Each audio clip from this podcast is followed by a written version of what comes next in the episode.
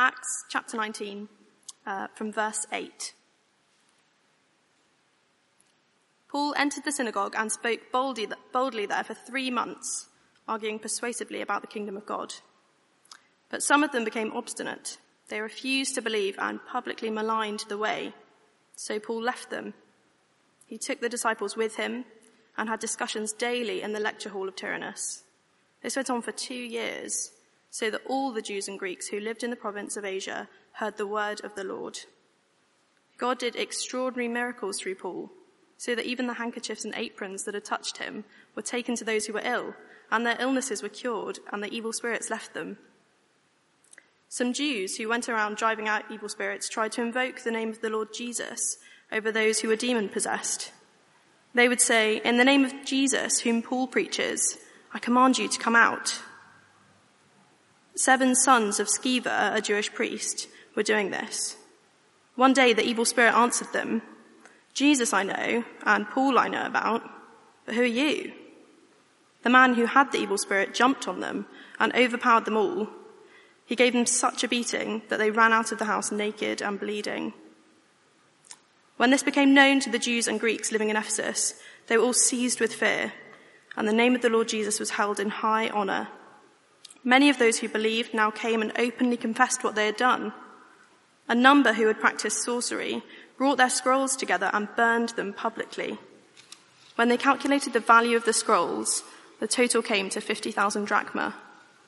In this way, the word of the Lord spread widely and grew in power. After all this happened, Paul decided to go to Jerusalem, passing through Macedonia and Achaia. After I've been there, he said, I must visit Rome also. He sent two of his helpers, Timothy and Erastus, to Macedonia, while he stayed in the province of Asia a little longer. About that time, there arose a great disturbance about the way.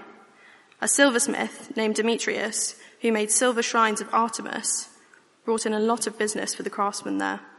He called them together, along with the workers in related trades, and said, You know, my friends, that we receive a good income from this business.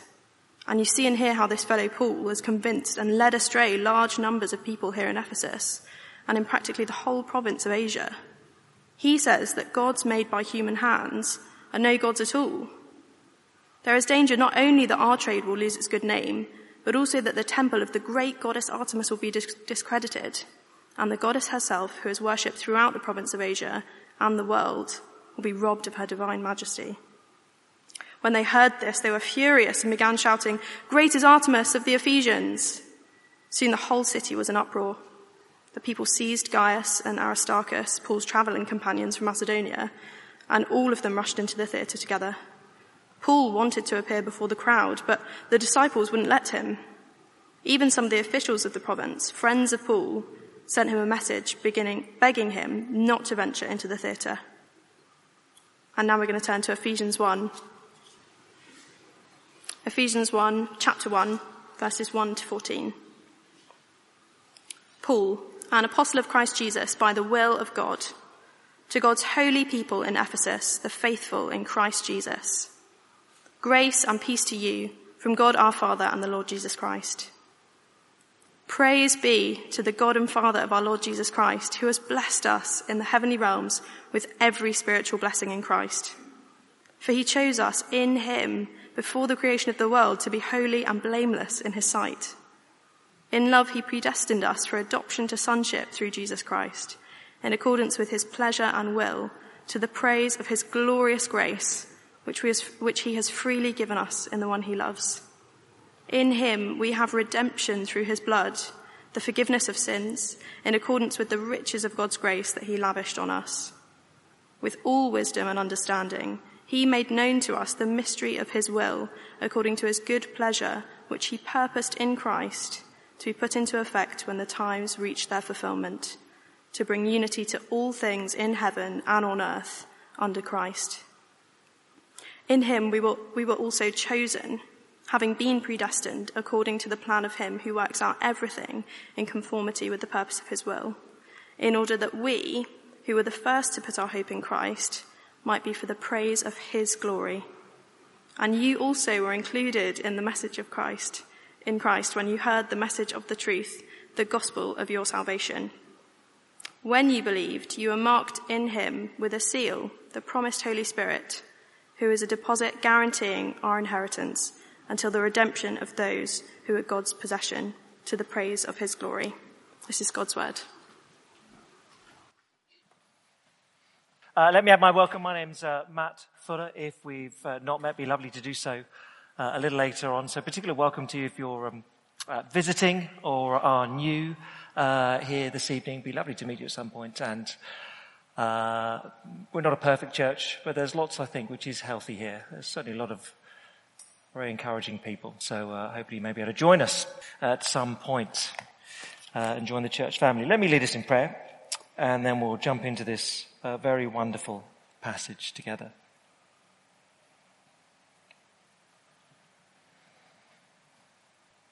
Great God and Father, we thank and praise you that you've not left us uncertain or unclear. You have revealed your plan for this world and the next to bring all things under the Lord Jesus Christ. Thank you that we know that. Thank you that you tell us how to live. And more than that, you tell us how uh, we should respond to you with our thinking, with our lives, with the, all that we are. So Father, to return to this passage of overwhelming blessings, help us to understand and respond rightly, we pray. In Jesus' name. Amen. Really then Ephesians chapter 1, and we're only just going to look at the first six verses tonight, but really Ephesians chapter 1 is here to remind us, to tell us that being a Christian is wonderful. It's just wonderful to be a Christian. Now, some here are not persuaded of that. You've never realized that. I, I, I know that's true. Uh, others are fully aware of that and enjoying that at the moment. Perhaps for many of us, we sort of vaguely kind of think that we ought to feel that way, but don't actually feel that way. But really the, the, the application, the, the point why this is here is in verse three. We're meant, if we understand this rightly this evening, we go away saying, praise be to the God and Father of our Lord Jesus Christ praise him. Or, or literally, there's a sort of certain play on words. Literally, it's blessed be the God and Father of our Lord Jesus Christ. It's an outpouring of praise. It's an internal wonder that bursts out of you because you can't quite hold it in because you, you see him, you understand him, and you observe him and go, Blessed be the God and Father of our Lord Jesus Christ. Because you can't quite hold it in if you understand this rightly. Within our own temperaments, let me say that. If we get it this evening, we leave here saying, wow, God be praised. It is not that we're meant to read this and um, go, yeah, well, look, I know what I'm meant to do. I'm meant to say, praise God. I'm meant, I'm meant to do that. it's not meant to be uh, delegates. We're not meant to be delegates at a Communist Party gathering, say, in North Korea, and the leader gives his speech for eight hours, much like this. No. Uh, the leader gives his speech for eight hours, and then sits down, and everyone goes, Whoa! because they know they're meant to do that. But rather here, if we get this right, it is a, a smile inside of you that just bursts out vocally. God be praised for all that he is and all that he's done. Praise be, blessed be the God and Father of our Lord Jesus Christ, because he's blessed us. Verse 3, he's blessed us in the heavenly realms. Verse 3, he's given us every spiritual blessing in Christ. Verse 6, he's his glorious grace he has freely given. The word is the same word as we've had before. Blessed us in the one he loves. God be praised because he's blessed us. And he's blessed us, verse 3, with every spiritual blessing. All that there is in heaven, if you're a Christian, God has given to you. Every spiritual blessing. Actually, the, the, the, grammar is singular. It's a whole package. You either have it or you don't. It is not that, here I am, I'm a Christian, or whatever it is, I've moved to London, I'm 22 years old, and so far in my life, as a Christian, I have received probably about 30% of, of the spiritual blessings that the Lord gives me. Hopefully if I grow a little bit more, I'll get a little bit more. Maybe by the time I'm my parents' age, I might be about 80%. He has given you every spiritual blessing. All that heaven can all that heaven possesses to give you now, you have. Every spiritual blessing. You cannot look around and think, well, some people, hey, I've got more spiritual blessings than me. You cannot do that.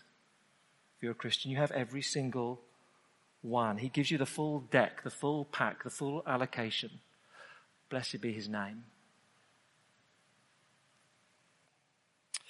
Now we're going to spend a good chunk of this term in then, uh, the book of, of uh, Ephesians, this letter that Paul wrote uh, in modern day Turkey. Uh, it's the Roman capital of Asia Minor. It's the bank of Asia Minor. It's probably the second richest city in the world after Rome. It is magnificent in its splendor. It has streetlights. Woo! Yeah, but only two other cities in the world have something like that. It's incredibly affluent. Do you want a map? Where are we? We've got a map. We have a map. There is Ephesus uh, on the coast uh, of um, Turkey, trading port, incredibly affluent and wealthy. Very unusually in the New Testament, this letter has no real problems, obviously. There's no heresy. Paul is not writing to correct false teachers have come and you've got confused. Clearly there's some issue with their unity that he wants to spell out. But he's writing this letter to them about seven or eight years after he says bye bye in Acts chapter 20 and he, he hasn't, he was there in Ephesus for about two, two and a half years originally. He said goodbye Acts chapter 20. Seven or eight years later he writes this letter back. He's in prison in Rome. He writes this letter back to them and it's a very general letter. It's meant to be sent to the whole region, not just the city. And the guts of it, or perhaps if there is a headline, or no, there is a headline, but the dominant theme you probably get in chapter 1 verses 9 and 10. In the midst of this stack of blessings, He, God, has made known to us the mystery of His will according to His good pleasure, which He purposed in Christ. What is God doing? Well, it will be put into effect when the times reach their fulfillment. Here's the plan. To bring unity to all things in heaven and on earth under Christ God is bringing everything under the rule of Jesus Christ. And broadly, chapters 1 to 3 describe the unity that he gives. In chapter 4 to 6, he says, live it out. But Christians of Ephesus, there's nothing majorly wrong, but you live in an incredibly affluent city and, and you're, you're, you're compromising with the culture. You're becoming like them. Can I remind you that God has revealed to you what he's doing in this world, which is building the kingdom of Jesus Christ, bringing everything under him so live that out. Live that out. And the tone of the letter is, you, you do realize how wonderful it is that God has told you what He's doing. He has chosen you to be a part of His plan. You do realize quite how wonderful that is. And so he starts in chapter one with this outburst of praise. And we'll spend a few weeks looking at chapter 1 verses 3 to 14. But tonight the emphasis is God has chosen you if you're a Christian. And He's chosen you to bless you, to give you riches, every spiritual blessing that there is in Jesus Christ. So do enjoy that and praise Him for it. And stop living as many Christians do, as if it's a bit like we, we own in our garden. Ha, but anyway, run with it. We own in our, in our garden, we own a vast diamond mine. And we wander out into it sometimes and we kick around and say, well, there are lots of bits of glass in my garden. And I, there's sort of, some of them are sort of shiny, but they're a bit annoying, these bits of glass. No, they're diamonds. You, you, you know, Someone needs to come along and say, no, no, you have extraordinary riches there that put the Queen's collection to shame. Every spiritual blessing. So I want to emphasize that we're chosen for blessing. Um, uh, obviously, preachers like three points, but I'm afraid this passage is just too rich, so I'm going to give you five. Okay? Um, all about being chosen. We're chosen in Christ. We're chosen before the creation of the world. We're chosen to be holy. We're chosen for adoption. We're chosen to praise Him. Okay, we'll go through them more slowly than that. But there's a where, we're chosen in Christ. There's a when, we're chosen before the creation of the world. And there's three reasons why. To be holy, for adoption, to praise Him. Let's work through them. We're chosen in Christ. How is it then? How do we get all the, how do we get to enjoy every spiritual blessing? Well, do you see if you look down, it is in Christ. Verse three. Praise be to the God and Father of our Lord Jesus Christ, who's blessed us in the heavenly realms with every spiritual blessing in Christ. Verse four. He chose us in Him before the creation of the world to be holy and blameless in His sight. In love, He predestined us to, son, to adoption to sonship through Jesus Christ in accordance with his pleasure and will to the praise of his glorious grace, which he's freely given us in the one he loves. All of the blessings of the Christian life come from being in Jesus, united to Jesus, through Jesus, belonging to Jesus, but they come through him. None of the blessings of the Christian life come to us directly.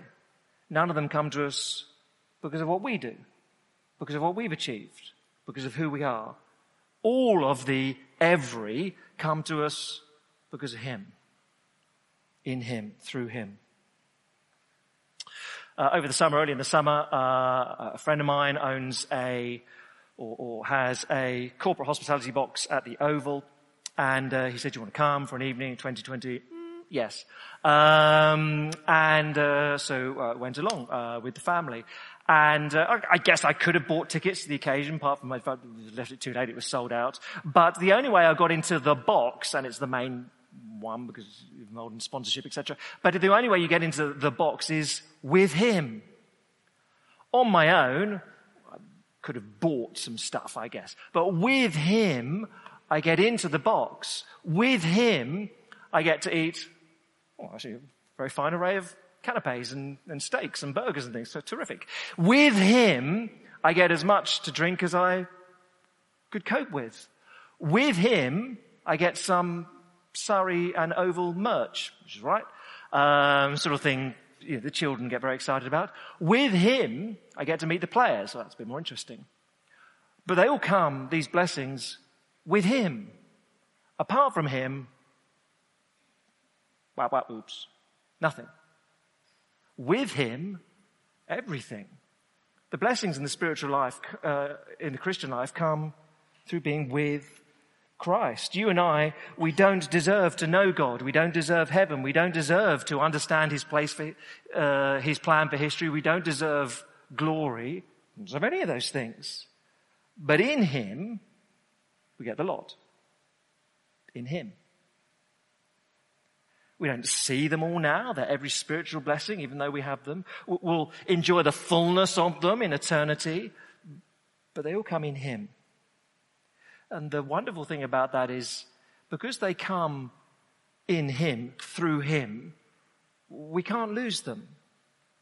They're His. And He says, no, no, no Matt Fuller is with me. They're with me. Look, I know they've misbehaved. I know they should be thrown out. But they're with me. The blessings belong to me. I give them to them. And they last forever. That's where, in one sense, the blessings are. They're in Christ and we're united to Him. When? Okay, so we're chosen in Christ, that's the first. We're chosen before the creation of the world. Not complicated to see it, verse 4. He, God, chose us in Him, Christ, before the creation of the world. Now look, I know this freaks some people out, but before God even created anything of this planet and in this planet, before the creation of the world, the living God chose a fixed number of named individuals who would become Christians. He chose. the obvious implication, we do not, in that sense, choose God. Before we were born, before we were conceived, before the world was made, the Lord chose you, if you're a Christian, to belong to Jesus Christ, receive every spiritual blessing, to be with Him in glory. And how much thought did you put into your eternal destiny before you were born? Nothing. How much planning did you put into whether you trust Jesus or not before the world was made? Well, none. Of course. He chose you. You weren't there. You cannot become a Christian unless God has chosen you before time has begun. Let me clarify that a little bit because some people get a bit confused at that point. Does that mean, does that mean we're just sort of uh, robots who have absolutely no choice in, in what we do? No, it does not mean that. It is not, it is not that uh, a bit like God is a burglar who, who breaks into our house and at gunpoint says, you must become a Christian or, or else. And I coerce you and force you. He is not that. He is, if you run with it, more like uh, uh, the, the, the, benevolent benefactor who comes to our house. It's fantastic tonight. You've all got houses and gardens. Have you realised this? Um, comes to our house, flat, allotment, parking space, whatever it is we live in. Um, he comes to our house and stands outside and says, "Let me tell you about Jesus Christ." And let me explain what he's done for you and who he is and what he's like. And we hear this and we say, well, that's wonderful. I, I, I want Jesus to come in and, and, and run my life and, and, and run my house. I, I, want him to come in. And, and Jesus comes in and stashes out, stashes out, stashes out, fills our house with riches, with treasure, with, with affluence. It's not that we are coerced to do something against our will. Rather, God, as He chose us, would always happen before the creation of the world, speaks the words of the gospel and we say, well, that's wonderful. And now you're going to bless me and, and, pour riches into me, which I, I don't deserve. Well, that's magnificent. I love that. That's what it means to be chosen before the creation of the world. God opens our eyes so we see Jesus. But we choose, if you can, you can still use that word if you desire, we choose to follow Jesus because God decided before the creation of the world that we would do. You do see it, don't you? Verse 4. I don't know how you come to any other conclusion. He chose us, God chose us in Christ before the creation of the world. Now, occasionally there'll be someone who'll say, well, I'm not a Christian. It's pretty pointless me being here this evening because unless God has chosen me, I'm not going to become a Christian. So uh, I may as well just go home and, and, and uh, spend all my money on e-cigarettes and wander down the road and sit and watch Netflix all night long rather than come to church. And people will say things like that every now and again. It, which I think the, the Bible response is just stop using excuses and become a Christian become a Christian. If you're here this evening, you're not a Christian, put your faith in Jesus Christ that He's died to pay for all you've done wrong. He's given you every spiritual blessing. He will take you because of His perfect life to be with Him in heaven. Trust Him. And when you've done so, you know that God has chosen you before the creation of the world. But don't use anything like that as an excuse. Get on with it. Put your faith in Him. We're chosen in Christ. That's how it all happens. We're chosen before the creation of the world. That's when God chose us. And then there are three reasons why. He chose us to be holy. He chose us for adoption. He chose us to praise Him. Let's take them in turn. He chose us to be holy. Verse 4. Do you see the progress we're making? Verse 4. He chose us in Him before the creation of the world. Well, there's two things here. To be holy and blameless in His sight. Positive, holy, set apart, sort of negative way of saying the same thing. Blameless. We've not done anything wrong. Living rightly. So here again, God's choice of the believer before the creation of the world does not mean that here and now how we live doesn't matter. But He's chosen us for holiness, to live blamelessly. And one of the commentators tells me that uh, in the book of Ephesians there are 41 different imperatives or commands. So even though Paul can say, look, God has chosen you to become a Christian, and if God has chosen you to become a Christian, you will become a Christian. Now you are a Christian. Here are things you must do, and you are responsible for doing. You must, and we'll get to them in chapters four to six in particular, 41 different uh, commands. But the Bible would insist on these two things. One, God is absolutely in charge of the world and nothing happens that he doesn't want to happen and, he has chosen who will become Christians. And you and I are morally responsible for how we live. And you have to hold both. And if you say, well, I don't understand how both of those things can be true. Well, nor do I. But the Lord knows. And I'm not saying I'm more intelligent or brighter or smarter or more omniscient than he is. And it's an unwise thing to do so. He is in charge. He has chosen who will become Christians. And what we do matters. He's chosen us for holiness. And that is a real privilege. People still watch The West Wing. People still watch that. I mean, it's sort of little. I mean, go back and watch it on Netflix. It's better than most things that are around today, apart from season five, which is bad. But uh, the uh, one to four and six and seven, terrific, uh, terrific TV. And you probably know the premise. It's all about the president, President Bartlet, and uh, his uh, senior staff. Uh, and all the conversations they have walking at very quick speed around the, the, the West Wing. But it, despite that, is good. Um, it's really very good. Early on, you, you meet um, episode two, I think it is, of uh, season one. You meet uh, this little young lad, Charlie. Uh, the new president's come in. He's hiring all these staff, and Charlie, he's just uh, 18 years old, finished school, not been to university. Charlie says, "I want a job as a runner uh, in the West Wing." Um, some documents you can't just email; they're just too important and secretive. So, you know, you, to someone who takes documents from one desk and takes them to another person's office, and I, I want to be a runner. Anyway, the president happens to meet him uh, and uh, says, "Do you know what, Charlie? I'm going to make you my bag man," which is literally what it sounds. You carry my bag wherever I go. You go, and whatever meetings I'm in, you're in. And Charlie's a bit overwhelmed by that. Just wanted to be a runner. Uh, but you've given me that extraordinary privilege. He has, he determines who has access to the president. He determines which meetings, pragmatically or practically terms, the president actually gets to go to at some point. Everyone wants to speak to Charlie because they know he can sort of whisper to the president. And he's overwhelmed.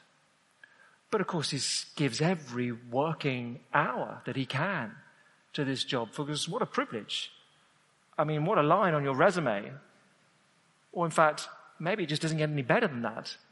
You've worked directly. You've seen everything. What a privilege to be chosen for that role when you really don't deserve it. You've got no great credentials for it. Well, Paul is saying to us, well, that's all very well and good. If you get to serve a president, I guess that's nice. But when you serve the one to whom all presidents bow and all worldly rulers bow down to, and he says, I've chosen you for a purpose, that's privilege. It's the first reason why he's chosen us to be holy. Second reason why he's chosen us for adoption.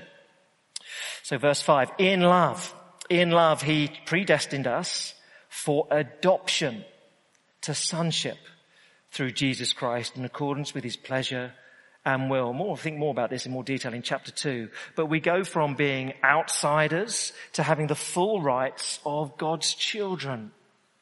Now some here in our church family have adopted. It makes an extraordinary difference to people's lives. So I think of a, a friend of mine, Rob, who uh, at a young age, age three, was taken from social care, adopted by a family with another, uh, another girl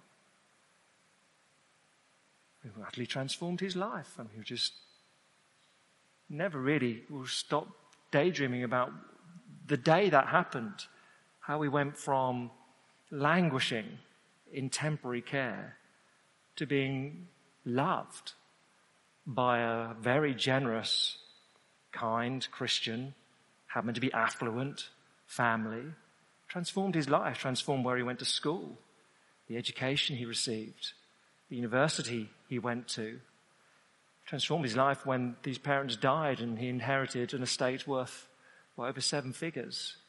But of course, he would say more than anything, they taught him Christ.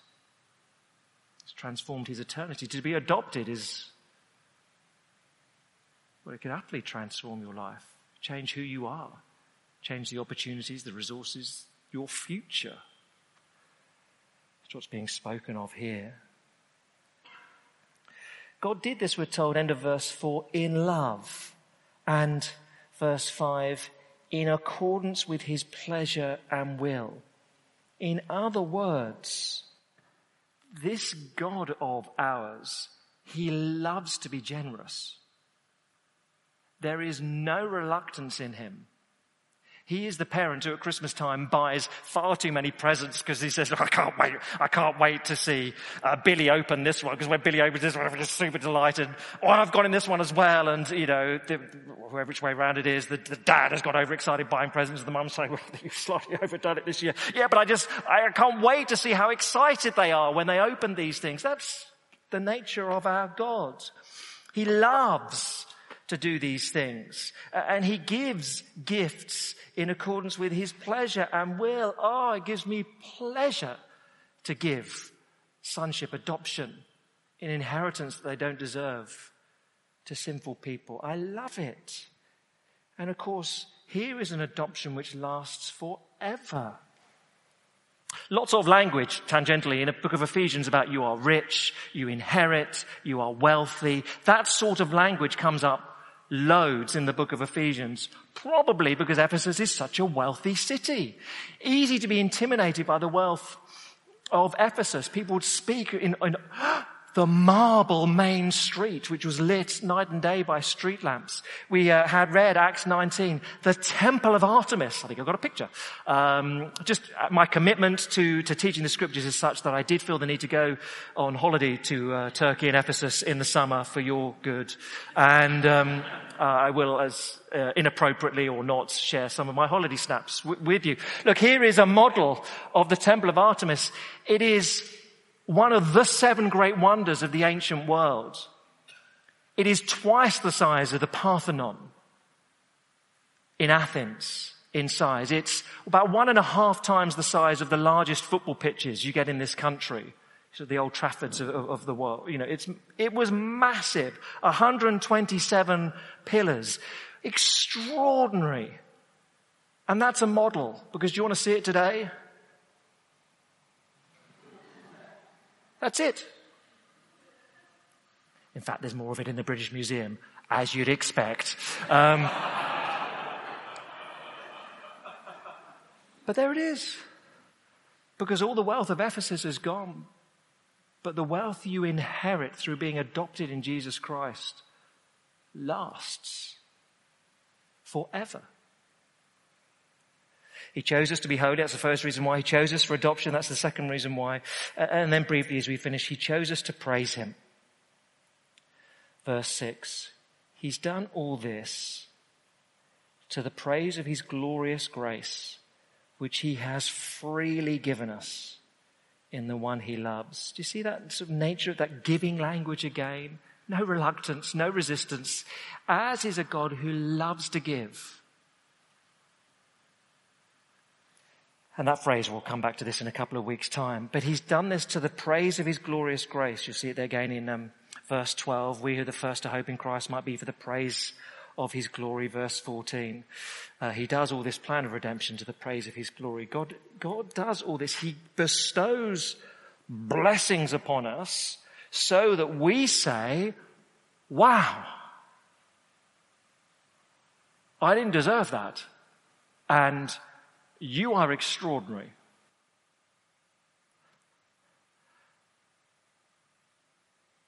Do you get some sense of that? On holiday, uh, uh, I'm afraid I'm, I'm, not one who thinks profoundly, uh, enormously. I, I, on holiday, particularly in the summer, I tend to put my brain in neutral and go, mm. Um, but uh, other members of my family are a little more active. My son uh, learned to windsurf, um, which was pretty impressive uh, on a summer holiday. What a, what a privilege for him being able to do that. But um, he had a teacher, a lovely teacher, Turkish guy, bloke called Orr, uh, like paddle. Uh, my name is Orr. Like paddle. Uh, was always how he introduced himself. Uh, a lovely bloke named Orr. He was teaching windsurfing. And uh, my son, being somewhat blunt in his uh, questioning, said, so Orr, of, of, about the 20 guys who work on the beach, who, who is the best windsurfer? probably me. Oh, okay, really. who's the best, best windsurf teacher? probably me. And you think, well, you know, you're not allowed to say that, are you? Is that just a cultural thing? Um, you know, if the Brits wouldn't do that, well, there's plenty of good people around. Um, but then I'd ask, you know, so my son, being again pretty blunt and without uh, uh, sort of subtleties, so we'll go out to the other ones and said, uh, "Who do you think is the best uh, windsurf instructor?" Uh, probably Orr. Who do you think is the best windsurfer? Orr thinks it's him. Yeah, it's him. Uh, he's the best. That was observed. Okay, well, that's, some people say that.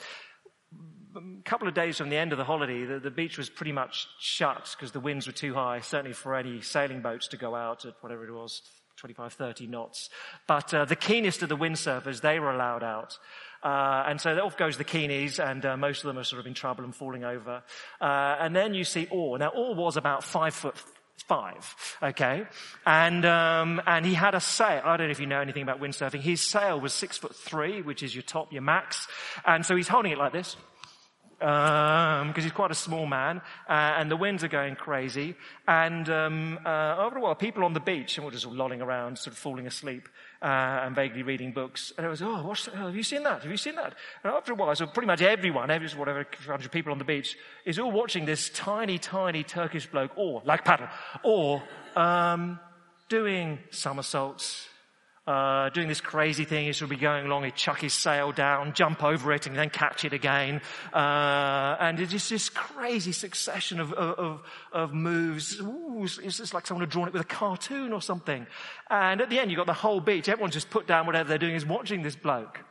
And uh, of course, he comes in, everyone's like, hey, that was amazing! That was amazing!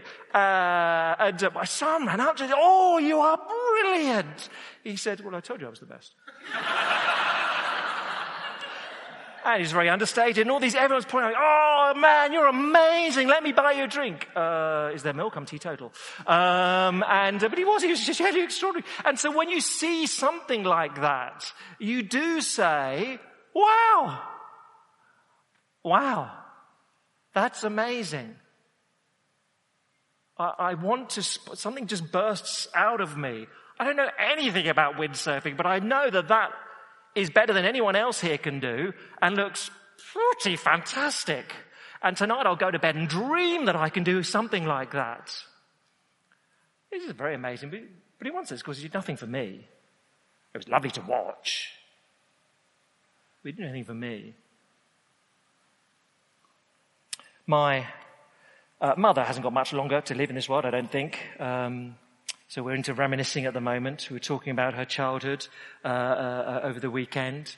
And I've heard it, the story numerous times before, but my mum was one of five children, uh, lost their father, so my grandmother brought up these five children. This is the 1940s. There is no benefit system. You don't get money. No one gives you anything. It's post-war rationing. There's not a lot. Uh, and so they depended, as a family of mum plus five kids, they depended upon one house in the street. These two spinsters, Joan and Ruth, known as Auntie Joan and Auntie Ruth, whom every week would give them stuff. They'd come out and Joan and Ruth would have had a lovely roast dinner and they'd give them the beef dripping left over from the dinner, which was nutritious and, and tasty. And uh, the, the, next week they'd get a bag of apples or, or, or a bag of potatoes from Joan and Ruth. That's how they lived. They'd get a bag of coal from Joan and Ruth. No benefit system. No family of wealth to bail them out their dependence was upon these two women. And once a year, Joan and Ruth would take them for a long weekend, four days, on holiday to Southend on Sea. And because Mum said we loved them. We adored Joan and Ruth. Whenever they came anywhere near our house, we'd run out and hug their legs and greet them because they gave us so much. I know we're getting closer now, aren't we? Ephesians 1 God has given believers every spiritual blessing in Christ. Every, everything. It's not withheld a thing. And therefore the response is not to, well, it's very interesting that God chose before the creation of the world. I, I think I get how, in one sense, I'm still a bit confused how uh, God can choose me and yet I'm responsible and, and I need to think more about how those fit together. Well, that's okay, but that's not the right response to this passage. The right response is chapter 3, verse, sorry, chapter 1, verse 3, praise Him. He has poured out all these blessings upon me and upon us as a church when we're thoroughly undeserving. We are nothing. We have nothing without Him of spiritual worth. Praise Him. Wow. Thank you. Let's pray together.